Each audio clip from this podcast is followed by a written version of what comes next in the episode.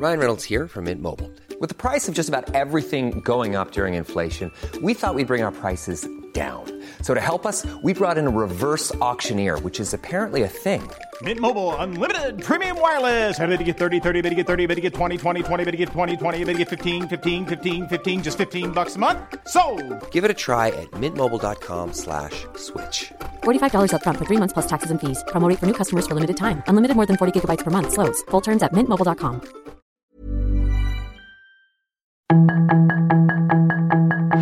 Tarde a tarde, lo que necesitas saber de forma ligera con un tono accesible. Solórzano, el referente informativo.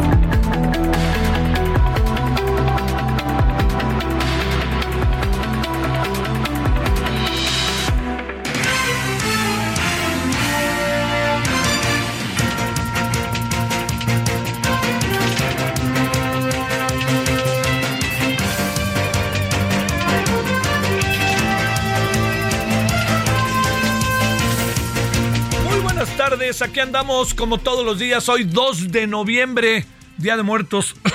Perdóneme, un día muy importante ¿eh? para, para nosotros, así por la forma en que hemos eh, desarrollado nuestras vidas, por lo que hemos aprendido en relación a festividades que uno, sin la menor duda, o celebraciones, sin la menor duda, que, que uno ha hecho pobres, ¿no? Ha hecho po- pobres, ha hecho propias las ha hecho propias, son nuestras, ¿no? Y las hemos metido en nuestro, en, nuestro sentido y razón de ser, ¿eh?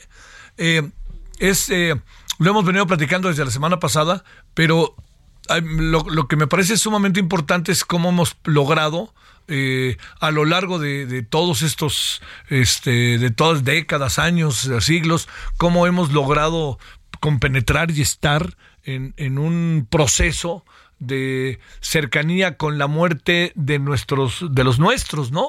Poder acercarse. Si usted puso su, eh, su, altar, eh, se habrá dado cuenta de que el altar, bueno, estaba ahí el, el, el, el altar, estaba eh, creo que de manera este, clarísima, ¿no? Como lo tiene, más allá de que usted ponga, pero ponemos la fotografía, la fotografía de los nuestros, ¿no? La fotografía de nuestras personas queridas, amigos que se hayan ido, ¿no? Que se hayan, que hayan muerto. Es eh, de estas de estos aprendizajes que uno tiene en la vida que cuando uno es este eh, va, va entendiendo eh, las cosas, ¿no? Tratando de entender cómo van las cosas, cómo son las cosas. Eh, algo que sucede es que eh, uno le cuesta mucho trabajo entender lo que eh, lo que significa vida-muerte, ¿no? O sea, la vida tiene el sentido de la vida y la vida tiene el sentido de la muerte. Nace, se reproduce, nace, crece, se reproduce y muere. Me acuerdo que nos decían los maestros ahí en la secundaria, me acuerdo, muy, muy grabado me quedaba. Pero lo que quiero decir con esto es que es un momento sumamente este, importante en donde hacemos como un alto, porque ahora sí que como vemos a los muertos, nos veremos, ya no nos veremos, ¿no? Pero estaremos muertos. Entonces recordarlos, guardarles cariño, jugar con las calaveras, hacer calaveritas, todo eso me parece que es una maravilla. Y yo creo que hemos sabido sabiamente conjuntarlo con la noche de Halloween. Esa es mi impresión, que hemos sabido conjuntarlo de manera sensible, interesante. Hemos hecho ahí una combinación de culturas que hemos ido desarrollando, que en buena medida se debe a que, bueno, uno se desfila, uno desfila vestido de muerte, pero también uno desfila vestido de Halloween, ¿no? Y entonces se han ido ahí haciendo una simbiosis sumamente, me parece a mí muy interesante. Así que, bueno, desde aquí muchos abrazos a todos los que celebran, a todos los que recuerdan, a todos los que hacen un alto en el camino con el Día de Muertos. Muchas, muchas atenciones hacia los que están en, yo me acuerdo cuando hace algunos años, lo, recordaré, eh, muchos, muchos años, eh, los alumnos de que yo tenía en la Universidad Autónoma Metropolitana Xochimilco eh, hacían en el último año la llamada área de concentración, que era la tesis, pero una tesis de investigación. Y era en grupo, ¿no? Y un grupo de alumnos hizo un trabajo formidable en Miskik, se fueron a vivir a Miskik, y fueron, hicieron, yo habré ido con ellos varias veces, ¿no? Pero quienes hicieron el trabajo, por supuesto, fueron ellos.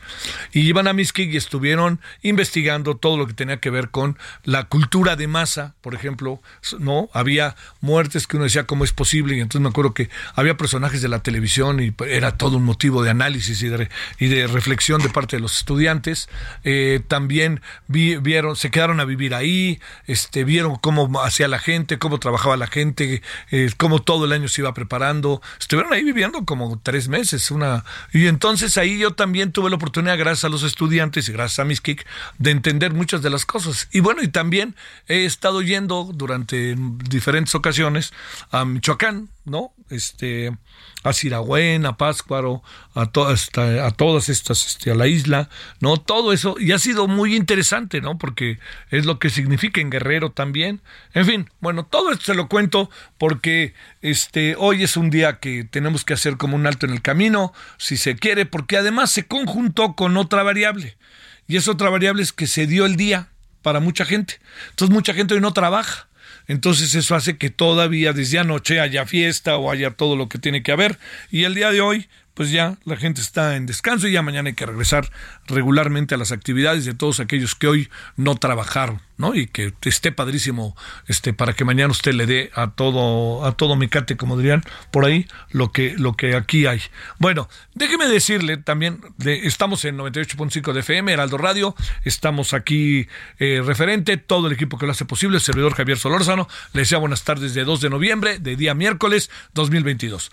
Déjeme decirle también que dentro de las muchas cosas que han pasado en las últimas horas, seguramente, y si no vale la pena que esté usted enterado, se dio a través del periódico El País, es, lo, que, es, lo que yo tengo, ¿eh? a lo mejor alguien más lo sacó, pero yo lo vi en el periódico El País, en, este, en su portal.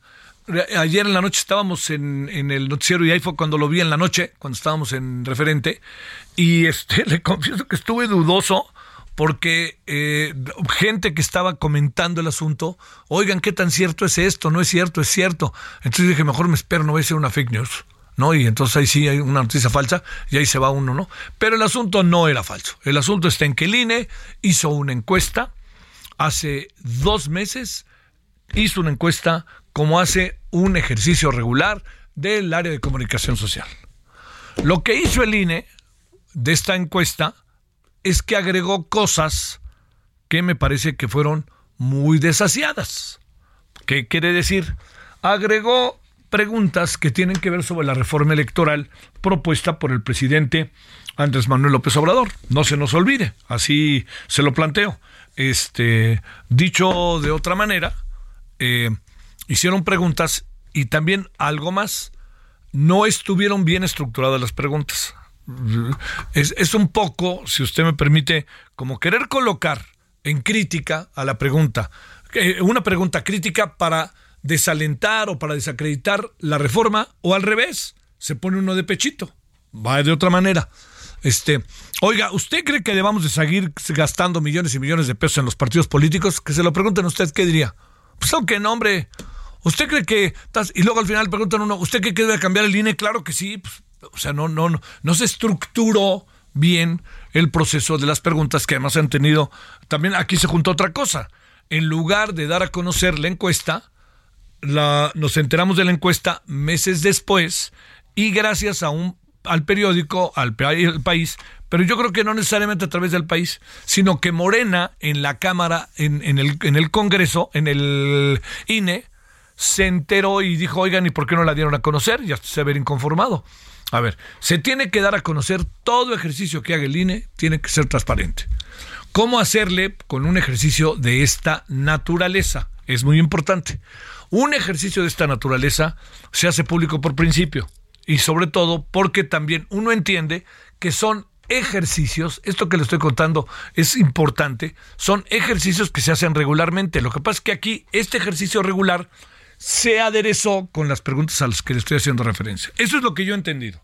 Eso es lo que yo he entendido. He hablado ya con varias personas, incluso ahí con algunos especialistas. Bueno, dicho lo cual, el primer error del INE, ni más ni menos, es no haber llevado a efecto un proceso de difusión de este ejercicio como los otros, como que da la impresión de que lo escondió.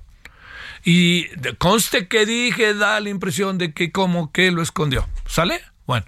Segundo, este, al no darlo a conocer, genera todo un conjunto de especulaciones. ¿Por qué? ¿Por qué pudo? Que conste que estoy hablando hipotéticamente. ¿Por qué pudo no haberlo dado a conocer? Porque los resultados van en contra de lo que muchos pensamos respecto, ni más ni menos, que al tema del Instituto Nacional Electoral y la importancia y su vigencia.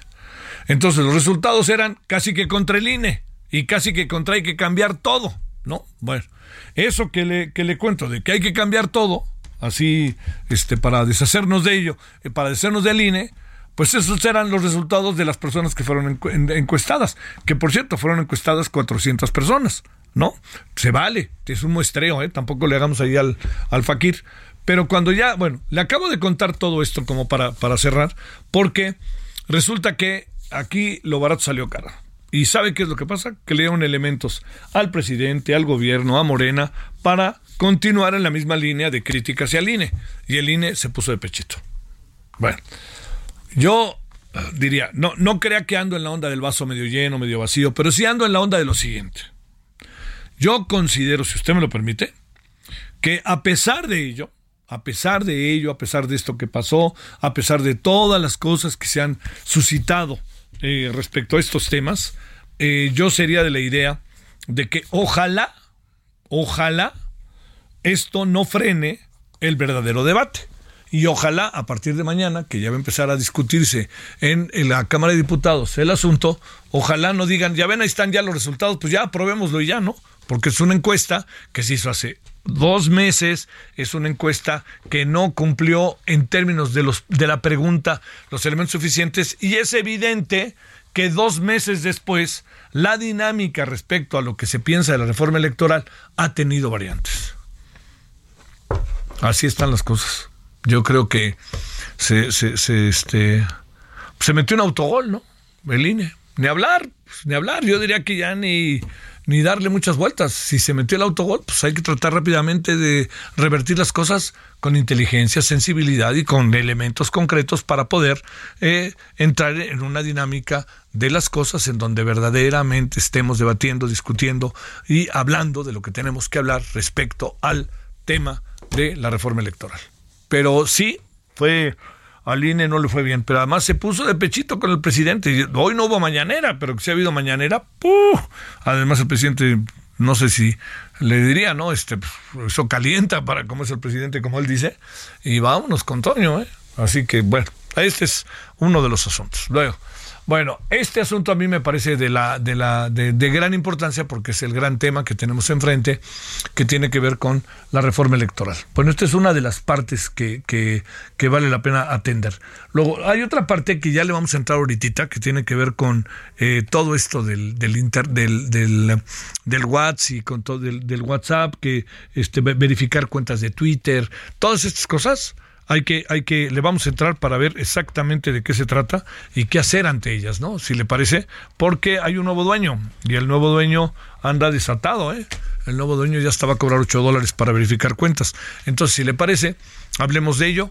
Y yo, le, ojalá nos acompañe, vamos a estar también a las 21 horas. Le recuerdo algo que, pues bueno, para, para nosotros, mm, aquí los que trabajamos en el Aldo Media Group, pues en verdad que nos es muy importante, que es que ya estamos en el canal 161 de Sky en alta definición. Quiere decir que todo, antes nomás estábamos en una parte del sistema de Sky y ahora estamos en todo el sistema de Sky. Quiere decir que usted pone el 161 y ahí nos va a ver ahorita la programación de televisión. Creo que estamos ahí con, ¿qué son? Son clases como de, de, así de, no, sí, ¿no? Son clases como de, de ejercicio. ¿No? Están ahí, sí. Son clases, son, este, ay, ¿cómo se llaman? Bueno, ahorita me acuerdo, aerobics y anaerobics y todo esto, ¿no? Que están ahí, este, entonces, por si lo quiere ver. Y seguirá la programación y nosotros estaremos ya a las 21 horas en hora del centro. Bueno, gracias que nos acompaña diciendo que haya tenido hasta ahora un buen miércoles feriado, que tenga un muy buen día y ojalá todavía queda día y que Ojalá nos acompañe hasta las 18 horas, aunque ande yendo y viniendo y ahí nos esté escuchando. Bueno, 17-14 en hora del centro. Buenas tardes. Solórzano, el referente informativo. En Soriana, solo 1 y 2 de noviembre, aprovecha hasta un 50% de descuento en toda la juguetería sin excepciones y hasta 15 meses sin intereses con tarjetas participantes. Aparta hoy el regalo ideal con solo el 5% de su valor. Soriana, la de todos los mexicanos. Aplican restricciones.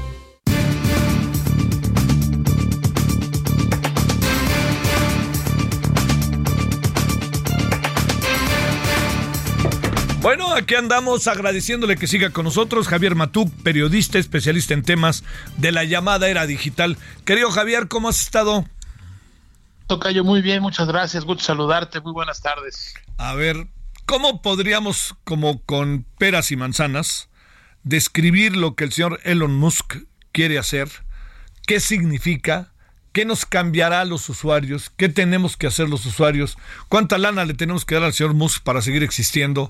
Exactamente en qué estamos, Javier. Híjole, pues la verdad es que mira, ya sabemos la historia, que quería comprar Twitter, después no, y ahora ya básicamente, pues no lo obligaron, pero en lugar de pagar una multa bastante fuerte, decidió comprar la compañía. La compró, asumió el poder, corrió a los directivos principales y empezó a hacer cambios, ¿no?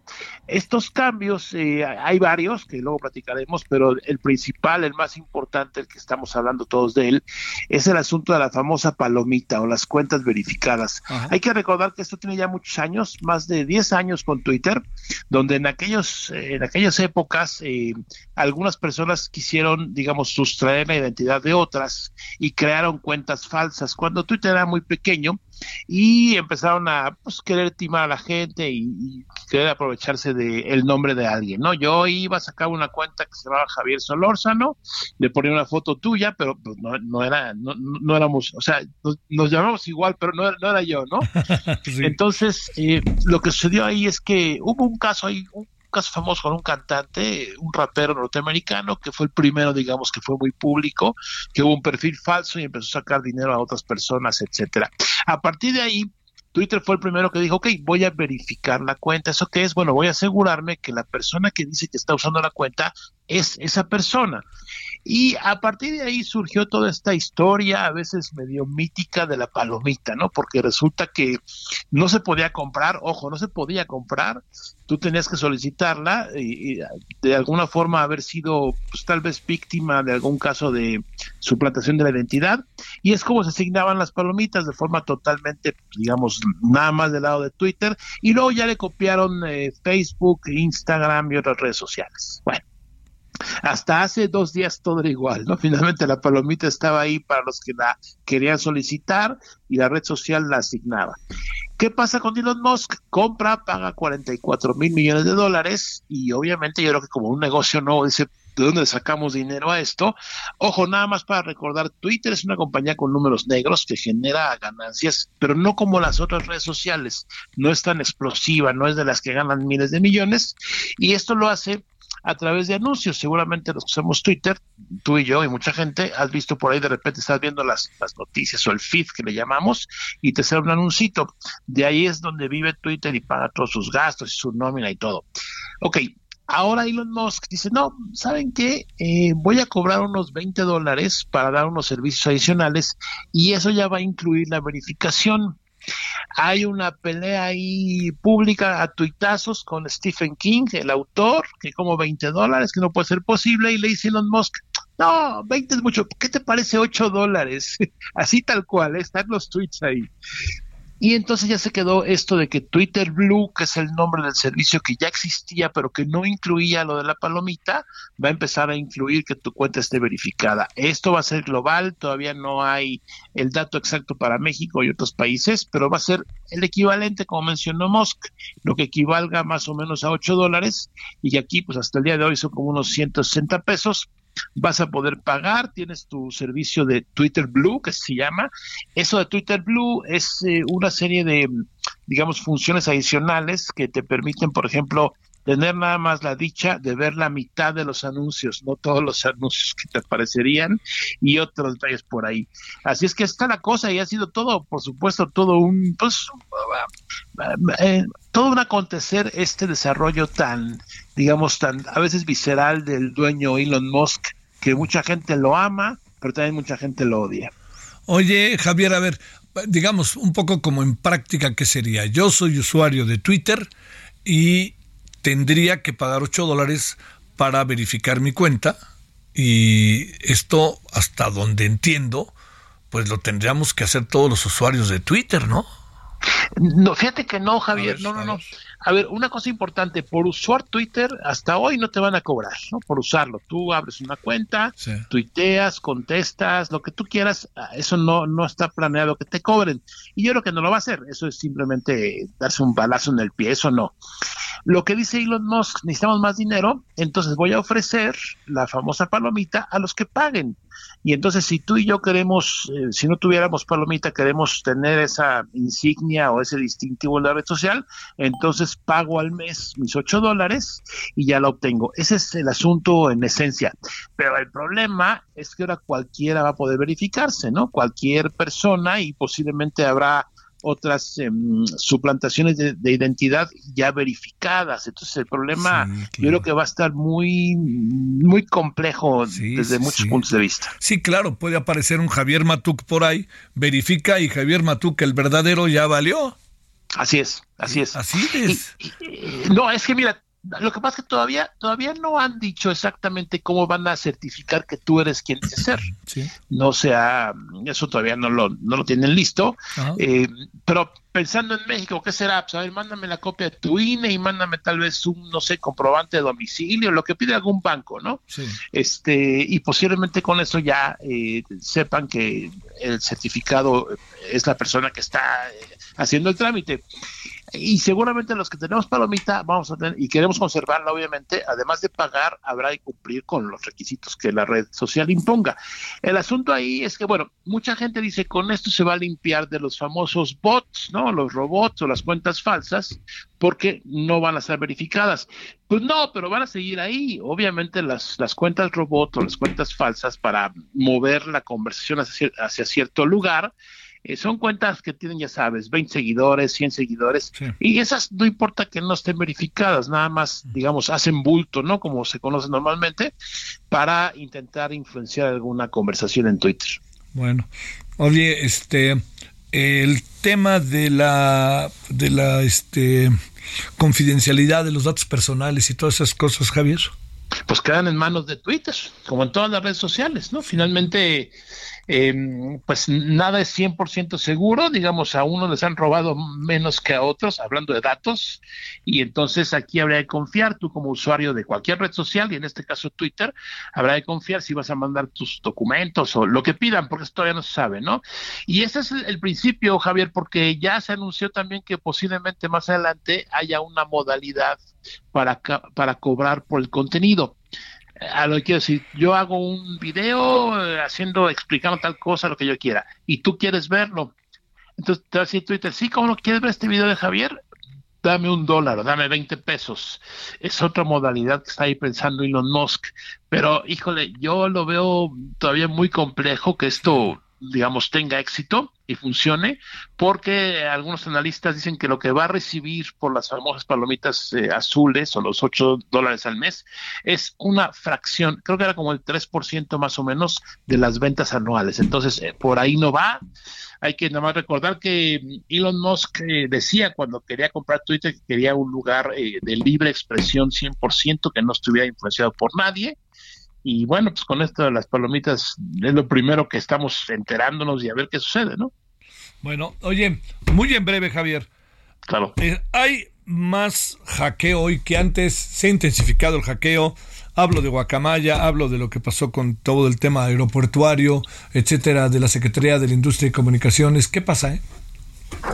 Pues mira, eh, en el caso específico de Guacamaya, lo que sabemos, porque es lo que ha sido publicado, es que eh, los hackers encontraron una de estas vulnerabilidades. ¿Eso qué es?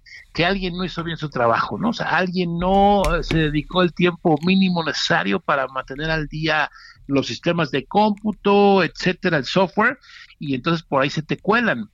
Eh, ese fue, digamos, lo, que sabemos, ¿no? Lo que, lo que se publica que, fue lo que sucedió. Entonces, ahí, pues estos ataques, todos estamos expuestos, Javier, tú y yo y cualquier compañía, cualquier empresa, cualquier organismo, estamos expuestos y mientras más descuidados esté el, el, área de sistemas, pues más fácil se te pueden colar. Es un poco eh, el resumen porque siempre ha habido ataques, ¿eh? toda la vida ha habido ataques y ahora hay más gente atacando a más destinos y algunos tienen éxito. Te mando un gran saludo, Javier Matuk, periodista especialista en temas de la era digital. Gracias, Javier. A ti, Javier, mucho gusto, muy buenas tardes. Gracias. Bueno, vamos a la pausa. Vamos a regresar con, a ver, ahí traemos asuntos que creo que pueden ser de, de interés.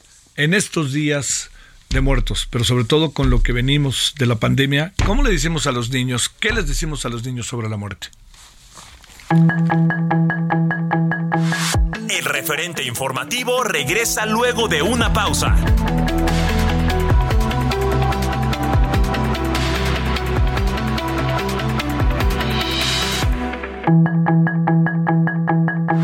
Estamos de regreso con el referente informativo.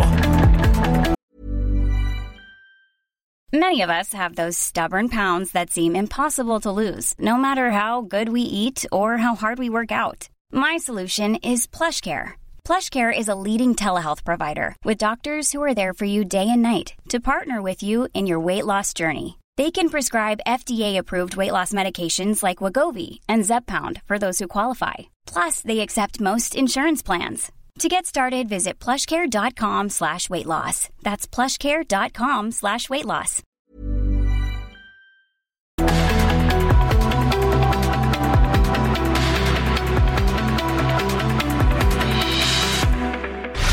En el referente informativo le presentamos información relevante.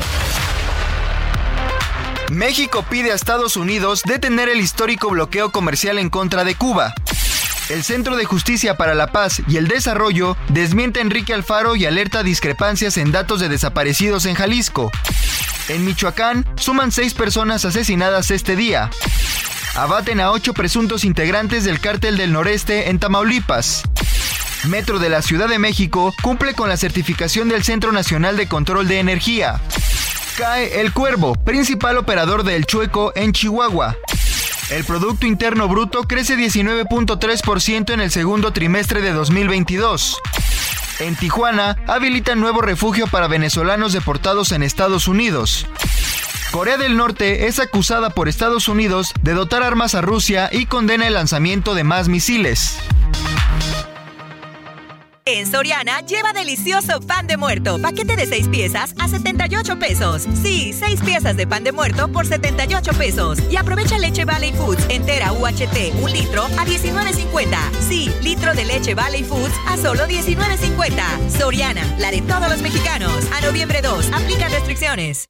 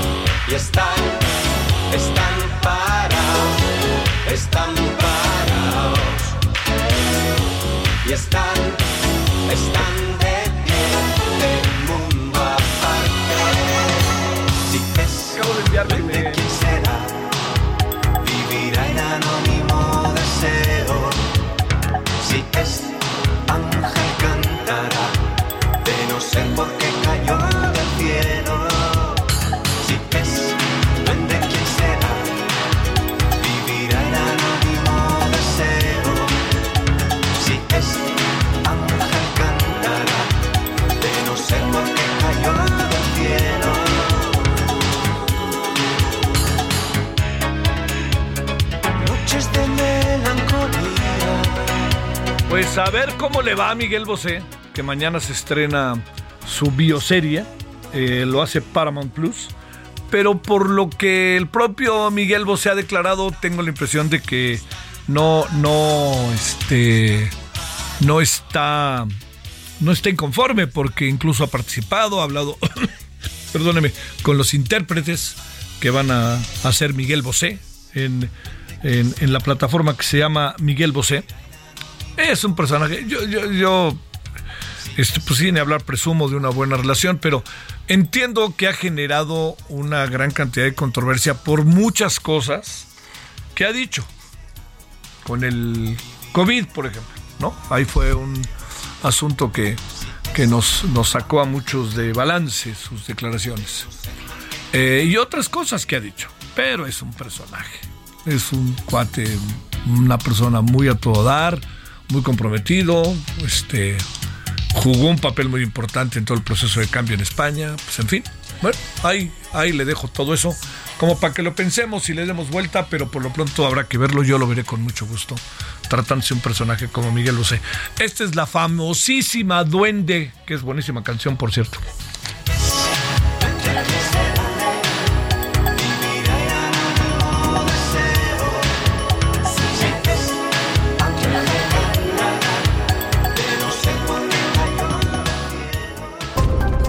Solórzano, el referente informativo. En Soriana encuentras la mayor calidad. Lleva pollo entero fresco a 39.90 el kilo. Sí, a solo 39.90 el kilo. Y la carne molida de res 80-20 a 89.90 el kilo. Sí, a solo 89.90 el kilo.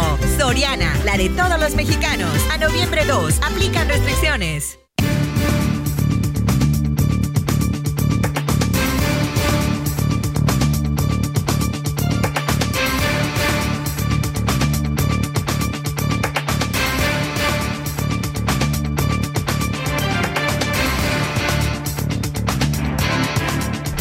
Aquí seguimos, 17 con 36 en hora del centro. La doctora Cristina Curiel, académica del Departamento de Psicología de la Universidad Iberoamericana. ¿Cómo estás, doctora? ¿Cómo te ha ido en Día de Muertos? Buenas tardes.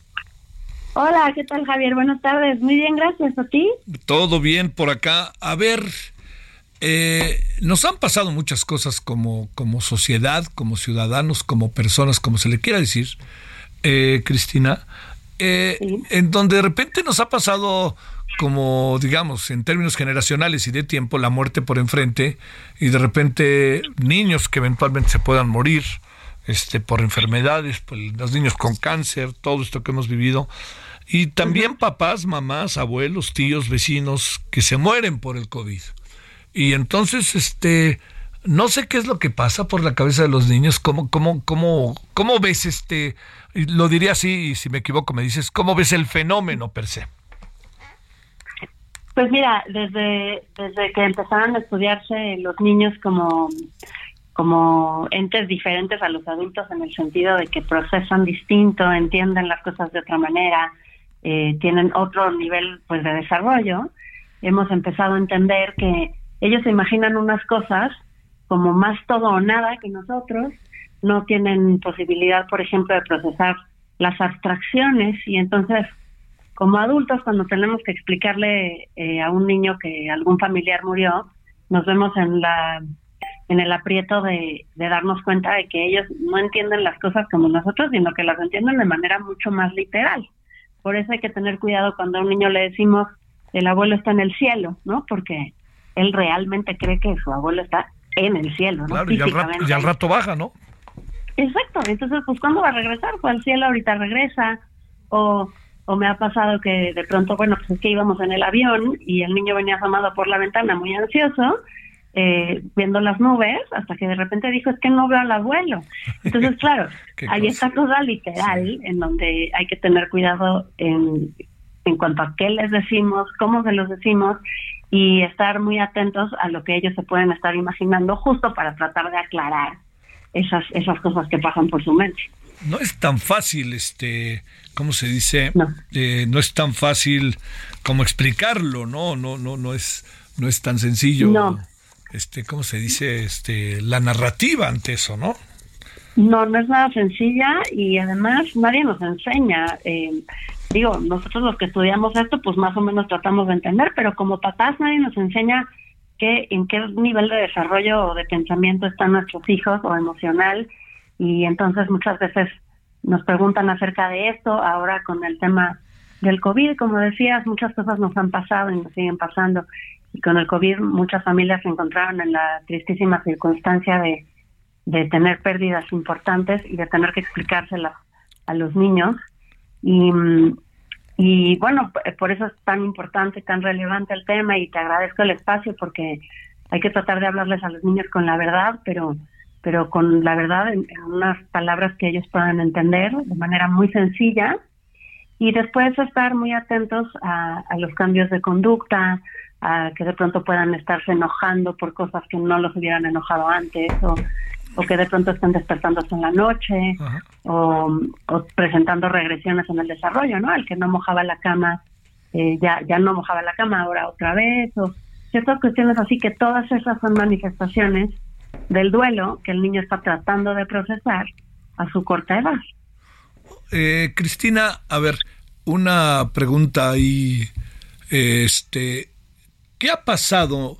En estos años? ¿Qué, qué, supones que ha venido a pasar en las familias, este, más allá de, te diría yo, de, de, bueno, de gente que, como tú, mucha gente que trata, que psicológicamente se acerca, que cosas de este tipo, ¿qué, qué, qué, qué anda pasando, no? Te diría, ¿cómo está siendo la vida de eh, más de, más, más de 700 mil familias o 800 mil que murieron por COVID, para mencionar lo que ha pasado en los últimos tres años.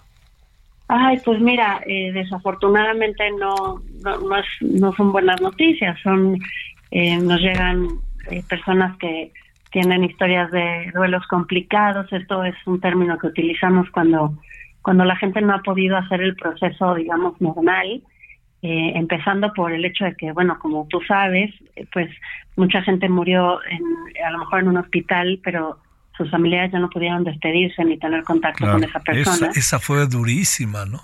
Fue durísimo, hay gente que fue a llevar a su familiar al hospital y luego no lo volvió a ver nunca.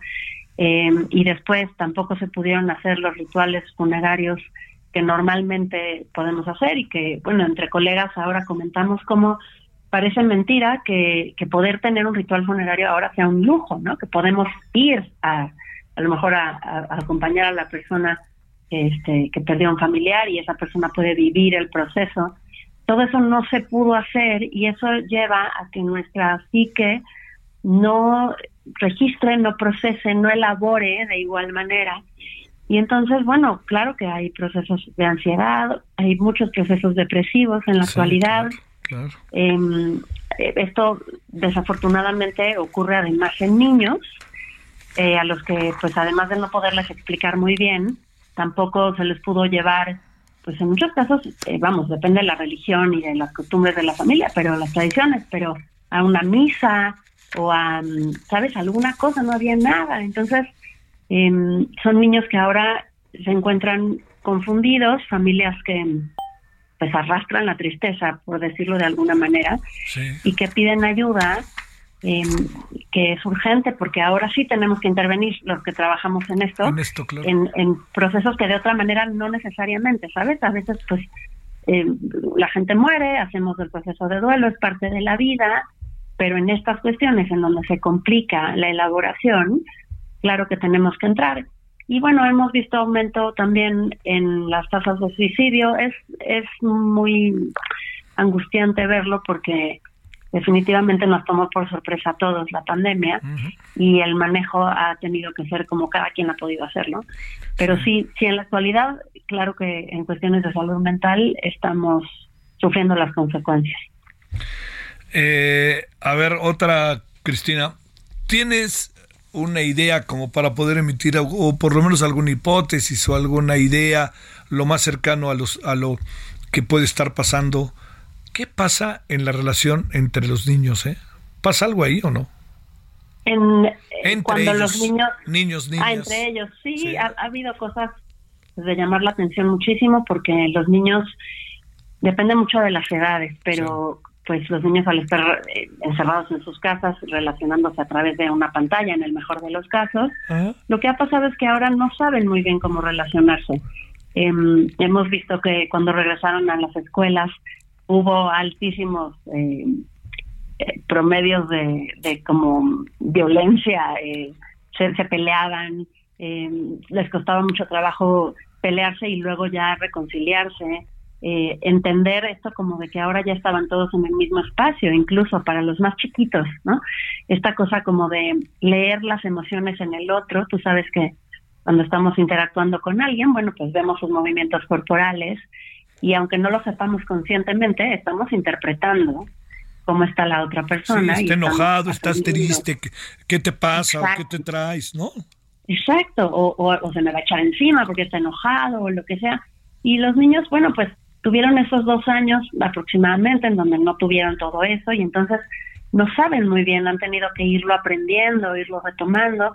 La otra cosa importante, por ejemplo, es que con el uso del cubrebocas es muy difícil la adquisición del lenguaje. Las maestras de preescolar se encuentran con que no pueden vocalizar adecuadamente para que el niño adquiera el lenguaje igual que antes. Cosas, vamos, que estoy segura y que con el tiempo y que, no mientras vayamos haciendo los procesos. Ahora que incluso en, en, algunos lugares hemos quitado el uso de cubrebocas. Bueno se irá corrigiendo pero sí ha sido difícil para los niños es difícil les cuesta todavía. Eh, creo que este año ha estado un poquito mejor que el pasado pero sí claro que ellos se han saltado una parte de su desarrollo. Eso es importante tomarlo en cuenta. Bueno, oye, y la, la otra cosa, este, eh, a ver, un, un, asunto más en toda esta gama de, digo, no la única, no, no la última, sino hay muchísimas, pero ¿qué, sí. qué, qué, has podido detectar en tus investigaciones, en tu trato con, con niñas, niños? ¿Las escuelas han sabido eh, recuperar a los niños, han sabido cómo tratarlos, han este, logrado tener buenas conversaciones en los salones de clase sobre el tema, ¿Qué, qué más o menos se sabe en escuelas tanto públicas como privadas de primaria. Pues mira, eh, algo que sí tengo que decir primero es que si yo ya admiraba a los docentes, ahora los admiro muchísimo más. ¿Cómo no? Eh, ¿Cómo no? De verdad que ha sido un esfuerzo gigantesco. Yo eh, doy clases en, en, la Ibero, como tú sabes, bueno, soy académica de, del Departamento de Psicología desde hace muchos años, eh, pero también veo pacientes en mi práctica privada y entonces he podido ver como los dos lados. Y veo que los maestros hacen el esfuerzo, el mejor, su mejor esfuerzo. Ya ha sido una cosa sobrehumana en muchos sentidos, sobre todo en aquellos casos en donde les representó un esfuerzo particular porque a lo mejor no había los medios o no los recursos eh, suficientes, como muchas veces pasa, pero eh, sobre todo lo que ha pasado es que ha habido un aumento de empatía por parte de los maestros. Por eso te digo que ahora los admiro más, porque todos han tratado de sí, averiguar sí. qué está pasando en las casas, claro. de entender los procesos de cada niño, de darse cuenta de, bueno, este niño perdió a un papá, a su papá, y entonces por eso está tan enojado, tan eh, no tan rebelde podemos decir y entonces han tratado mucho de buscar ayuda y eso pues a mí me parece muy esperanzador porque lejos de que cada uno queramos resolver las cosas desde nuestra trinchera pues hemos entendido me parece quiero pensar sí. que hemos empezado a entender que necesitamos de los otros y de las otras disciplinas. Y entonces ha habido muchas solicitudes de apoyo, ha habido muchas eh, reuniones entre maestros, maestros y padres de familia, ha, se ha intentado mucho también eh, concientizar y sensibilizar a los propios niños, de decir, bueno, miren, la vida de su compañero cambió, eh, o la circunstancia de tal otro compañero, o este compañero es nuevo porque se tuvieron que mudar de, de casa, de ciudad, yo qué sé. Uh -huh. Y entonces eso sí ha generado eh, que se intente dar mayor apoyo entre todos como comunidad. Entonces ha sido difícil, me parece que sigue siendo difícil. Hay heridas que no van a sanar nunca, Javier. Sí, sí, sí, sí, sí, pero, sí, sí. pero creo que creo que sí ha movido mucho a la empatía uh -huh. y, y, a lo mejor que tenemos como, como seres humanos, ¿no? Pues este, si me permites decírtelo, doctora Cristina Curiel, como la canción No pare, sigue, sigue, que es muy importante tu labor. Bueno, te mando un gran Muchas saludo, te mando un gran saludo, Cristina. Gracias, igualmente, Javier. Hasta luego. Hasta luego, gracias. Uy, qué tema, qué tema, ¿no? Y además saber que por lo menos, digo, no por lo menos, me, voy de nuevo, saber que hay gente, mujeres, hombres que están ahí. Y fíjense lo que nos dijo Cristina. sí, perdóneme. Si de por sí yo tenía una gran admiración y respeto por los maestros, pues ahora se re que te confirma. ¿Se ha puesto a pensar usted, que fuera usted, rápidamente lo digo, maestro de cuarto de primaria, ¿no? Porque pasar de tercero a cuarto ahí hay un siempre un, un proceso complejo, ¿no? Cuarto de primaria. Regresan los estudiantes a clases presenciales. Es una escuela obviamente mixta y dentro de los 30 alumnos, cuatro perdieron a sus papás. Y otros saben de la enfermedad, etcétera.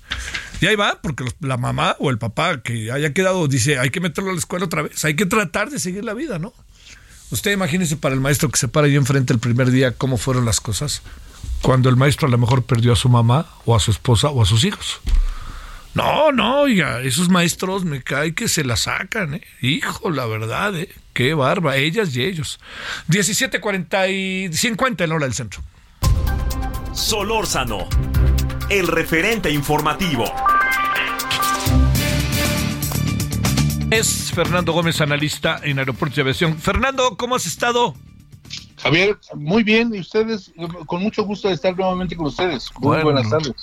A ver, este, a- pa- pa- pregunta, ra- pregunta para respuesta rápida si se puede.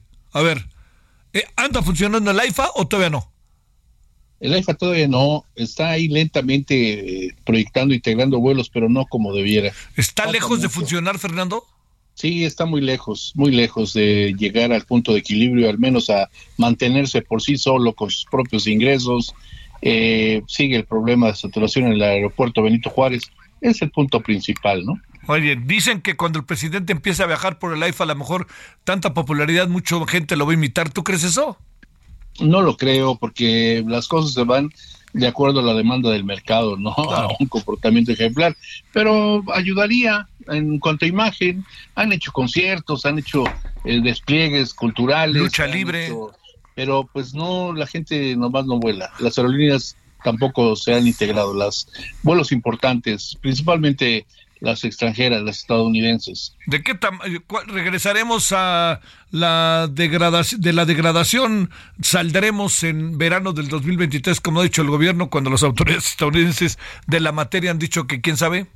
Mira, mínimo faltan ocho meses para llegar a ese plazo que, que reconoce la Secretaría de Comunicaciones y que eh, pues ya pasaron 17 meses en esa categoría número dos.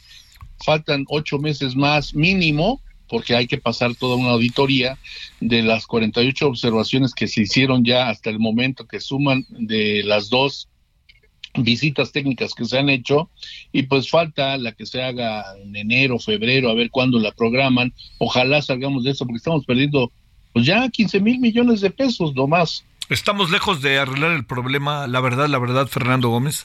Mira, eh, debió de haberse echado un año, ya llevamos 17 meses, año y más de año y medio, más lo que falta, o sea, se va a ir a más de dos años, lamentable, eh, pero ahora se viene a complicar con otro escenario, que es, acaba de anunciar ayer la Secretaría de Comunicaciones la suspensión de eh, trámites para licencias y concesiones, permisos, matrículas eh, federales. Esto implica también no nada más transporte terrestre, sino también transporte aéreo, con lo cual, de manera paralela, se empeora esto. O sea, de manera paralela tenemos dos pendientes. No podemos certificar aeronaves ni pilotos, se renuevan en automático, pero eso genera desconfianza en los competidores, es decir, ven con malos ojos cómo están operando las aeronaves y los pilotos mexicanos eh, por una falta de certificación. Este, a ver, Fernando, ¿nos hackean porque estamos en Babolandia o nos hackean porque son muy buenos los hackeadores o por qué nos hackean que nos lleva a que por lo menos de aquí a diciembre se suspendan todos estos trámites? Nos hackean, probablemente quiero suponer que fue por una cuestión más bien de falta de eh, presupuesto de descuido ahí y de reacción inmediata, porque eh, para que no te hackeen necesitas invertir también en esos escudos y en sistemas que, te, que en, en áreas vulnerables o de seguridad nacional, como son estas, como son las del ejército, como son en las de control del tráfico aéreo o de permisos o de instancias federales. Cualquier instancia federal debería de tener con el resguardo de los datos, eh, sobre todo confidenciales o personales, de acuerdo a la ley, pero también de informes y documentos que van almacenando ahí. Yo creo que es un problema de seguridad eh, debilitada, que a la cual pues habría que poner especial atención, ¿no? Para cerrar, de, si se puede en breve, Fernando, ¿de qué tamaño es el problema que tenemos con, eh, con la línea aérea allá en Cancún y Cozumel?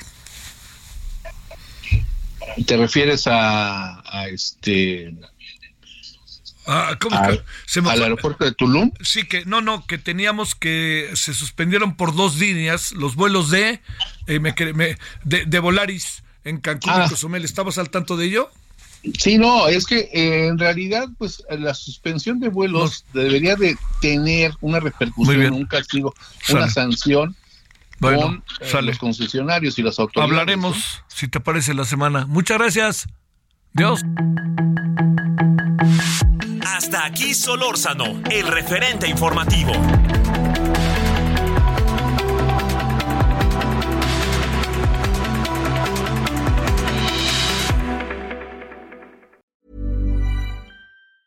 Want truly hydrated skin? Medocia's Body Care Breakthrough Hyaluronic Body Serum. It's clinically proven to increase hydration by 161%. It's lightweight, fast absorbing, and delivers 24 hours of hydration for silky smooth skin without any sticky afterfeel.